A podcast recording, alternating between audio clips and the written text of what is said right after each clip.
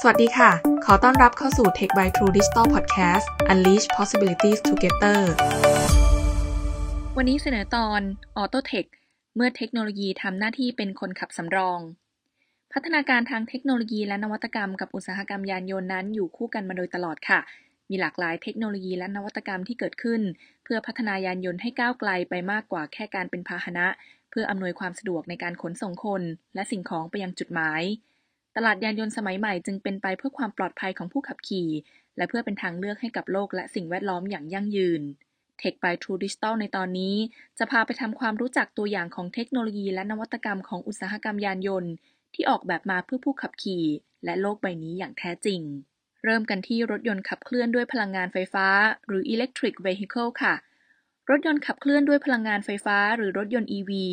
คือรถยนต์ที่ใช้นวัตกรรมขับเคลื่อนด้วยแรงบิดของมอเตอร์ไฟฟ้าแทนการใช้เครื่องยนต์ที่มีการเผาไหม้แบบสันดาปโดยรถยนต์ EV จะใช้พลังงานไฟฟ้าจากแบตเตอรี่ที่สามารถชาร์จได้อย่างสม่ำเสมอหรืออุปกรณ์กักเก็บพลังงานไฟฟ้าในรูปแบบอื่นๆแทนการใช้น้ำมันหรือพลังงานอื่นๆและเพราะไม่ต้องใช้การจุดระเบิดเผาไหม้ในการขับเคลื่อนทำให้เครื่องยนต์เงียบและไม่มีไอเสียจากการเผาผลาญพลังงานจึงไม่สร้างมลภาวะให้แก่โลกและเป็นมิตรต่อสิ่งแวดล้อมสำหรับเมืองไทยรถยนต์ขับเคลื่อนด้วยพลังงานไฟฟ้าถูกพูดถึงมากขึ้นในระยะหลังมานี้นะคะโดยเฉพาะรถยนต์พลังงานไฟฟ้าแบบ 100% หรือรถยนต์ EV หลังจากที่ก่อนหน้านี้เราคุ้นเคยกับรถยนต์ไฟฟ้าแบบไฮบริดหรือรถยนต์ที่มีการทำงานแบบผสม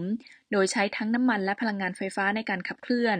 หรือรถยนต์ไฟฟ้าแบบ Plug-in Hybrid หรือรถยนต์แบบไฮบริดนี่เองค่ะแต่ว่าสามารถเสียบปลั๊กชาร์จไฟได้จากภายนอกได้มาเป็นระยะเวลาหนึ่งแล้วรถยนต์ไฟฟ้า EV จึงมีบทบาทมากขึ้นในแง่ของการเป็นทางเลือกของผู้บริโภคผู้ผลิตรถยนต์หลายค่ายทยอยเปิดตัวรถยนต์ EV มากขึ้น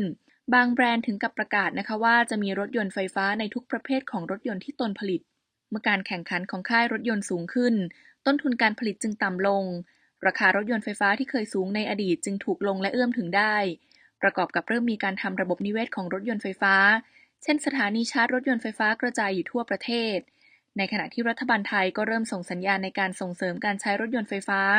ไม่ว่าจะเป็นการตั้งเป้าหมายที่จะมีรถยนต์ไฟฟ้า 1.2 ล้านคันภายในปี 2036หรือการลดภาษีนำเข้าและตั้งกองทุนพิเศษเพื่อช่วยอุดหนุนราคารถ EV อีก 20% จากราคาเต็มในขณะเดียวกันก็มีผลการศึกษาอุตสาหกรรมยานยนต์ของ PwC บริษัทตรวจสอบบัญชีและที่ปรึกษาระดับโลกที่คาดการณ์กันว่าภายในปี 2030 ยอดขายรถยนต์ใหม่ในยุโรปกว่า 55% จะเป็นรถยนต์ EV ในขณะที่สัดส่วนรถใหม่ในตลาดที่เหลือนั้นจะเป็นรถยนต์แบบไฮบริดนี่จึงเป็นคำตอบนะคะว่ารถยนต์พลังงานไฟฟ้าไม่ใช่แค่เทรนด์แต่ก้าวไปสู่การเป็นอนาคตของอุตสาหกรรมยานยนต์ค่ะเทคโนโลยีถัดมาคือเทคโนโลยียานยนต์ไร้คนขับหรือ Autonomous Vehicle คือรถยนต์ที่สามารถขับเคลื่อนด้วยตัวเองโดยไม่ต้องอาศัยคนควบคุมโดยสมาคมวิศวกรรมยานยนต์นานาชาติได้จัดระดับความสามารถของยานยนต์ไร้คนขับไว้6 ระดับด้วยกันค่ะโดยในระดับ0ถึง2ที่พบได้ในระบบอัตโนมัติของ Tesla และระบบ Cadillac Cruise ของ GM นั้นยังเป็นระบบที่ต้องมีมนุษย์ควบคุมอยู่ภายในรถยนต์และระดับ3ถึง5หรือ Full Automationเป็นรถยนต์ที่สามารถขับเคลื่อนบนท้องถนนได้เองในทุกสภาวะและมีประสิทธิภาพในการขับเคลื่อนเหมือนมนุษย์ทุกประการเราจะเห็นตัวอย่างได้จากในโตเกียวโอลิมปิก 2020 ที่ผ่านมานะคะที่มีการนำยานยนต์ไร้คนขับเข้ามาใช้อำนวยความสะดวกในการจัดงานได้แก่ยานยนต์ไร้คนขับระดับ3หรือ Conditional Automation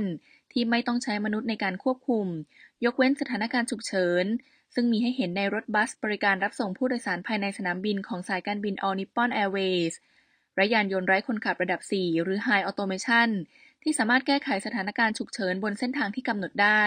ซึ่งใช้งานในรถบริการระหว่างสนามบินกับสนามแข่งขันกีฬาและรถ E-pallet รับส่งนักกีฬาและเจ้าหน้าที่ภายในหมู่บ้านนักกีฬาเป็นต้นค่ะ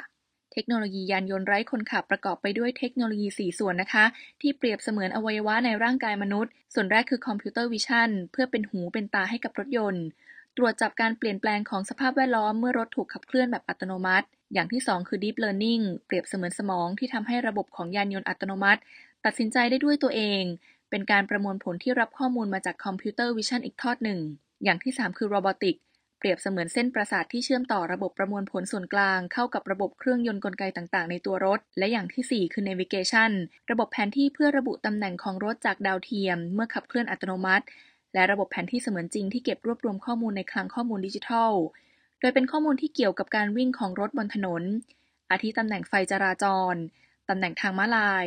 ป้ายสัญญาณห้ามเลี้ยวความกว้างของถนนรวมถึงความเร็วสูงสุดที่กฎหมายอนุญาตให้รถวิ่งได้ในถนนแต่ละเส้นเป็นต้นค่ะ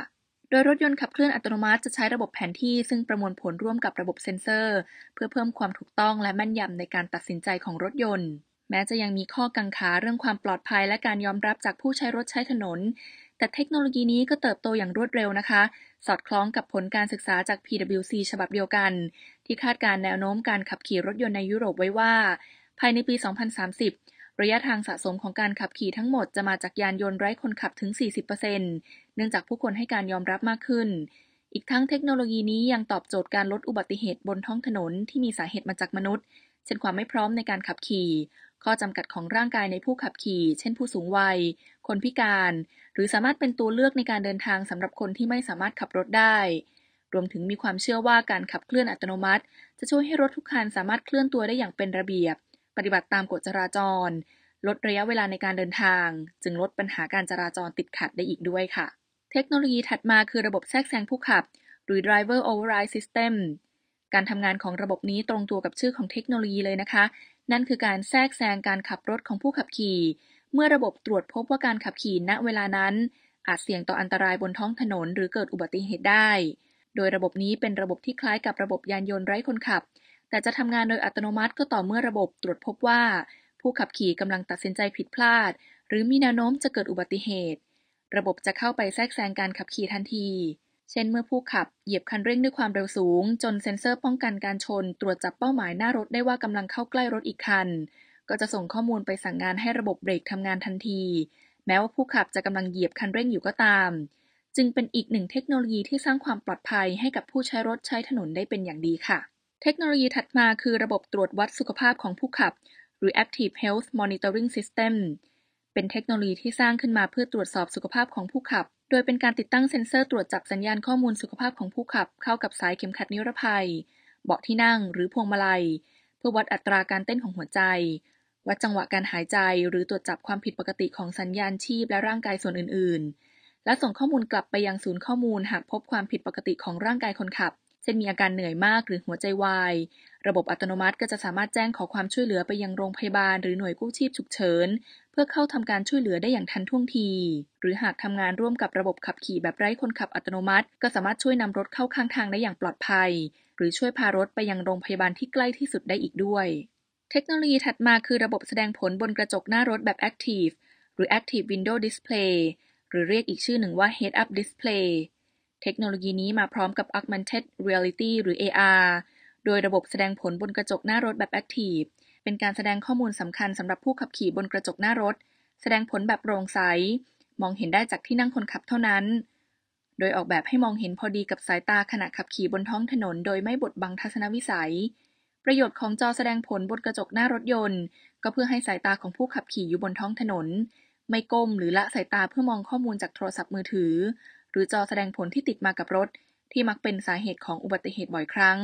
สำหรับข้อมูลที่แสดงก็จะแตกต่างออกไปตามที่บริษัทผู้ผลิตรถยนต์ตั้งค่าไว้นะคะไม่ว่าจะเป็นมาตรวัดความเร็วรอบเครื่องยนต์แผนที่นำทางหรือบางครั้งแสดงเป็นสัญลักษณ์ที่ลอยขึ้นมาเพื่อเตือนเมื่อขับซ้อนทับช่องจราจรหรือแสดงเป็นแถบสีของระยะรถยนต์คันหน้า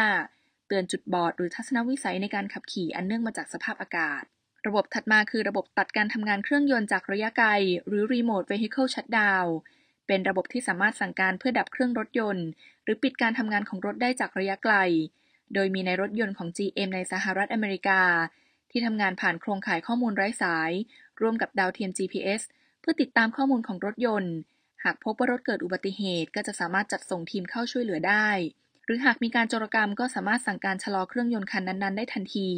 เพื่อป้องกันการหลบหนีช่วยลดอุบัติเหตุจากการไล่ล่าด้วยความเร็วสูงและติดตามคดีโจรกรรมรถยนต์ได้อีกด้วยค่ะเทคโนโลยีถัดมาคือระบบเข้าถึงรถยนต์ด้วยเทคโนโลยีชีวภาพหรือ Biometric Vehicle Access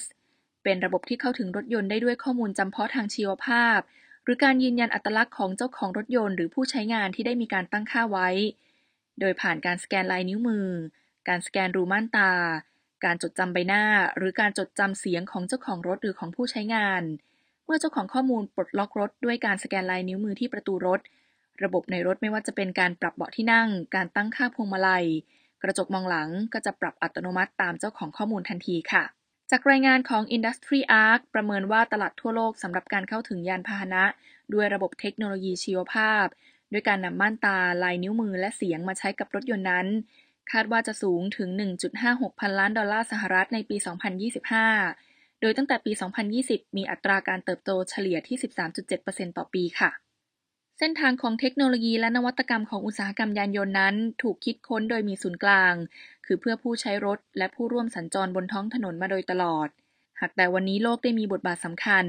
ให้คนได้คิดค้นเทคโนโลยีเพื่อยานยนต์ที่เป็นมิตรกับสิ่งแวดล้อมมากขึ้นจากนี้ไปเราคงได้เห็นเทคโนโลยีและนวัตกรรมใหม่ๆอีกมากมายซึ่งไม่เพียงตอบโจทย์เรื่องการคมนาคมการขนส่งความปลอดภัยหรือเพื่อเป็นหมุดหมายให้กับความก้าวหน้าทางเทคโนโลยีเท่านั้นนะคะแต่ยังเป็นไปเพื่อความยั่งยืนของโลกให้เป็นบทพิสูจน์ว่าเส้นทางของยานยนต์สมัยใหม่ไปได้ไกลกว่าแค่การเดินทางพบกับ Tech by True Digital Podcast Unleash Possibilities Together ได้ใหม่ในครั้งหน้าค่ะ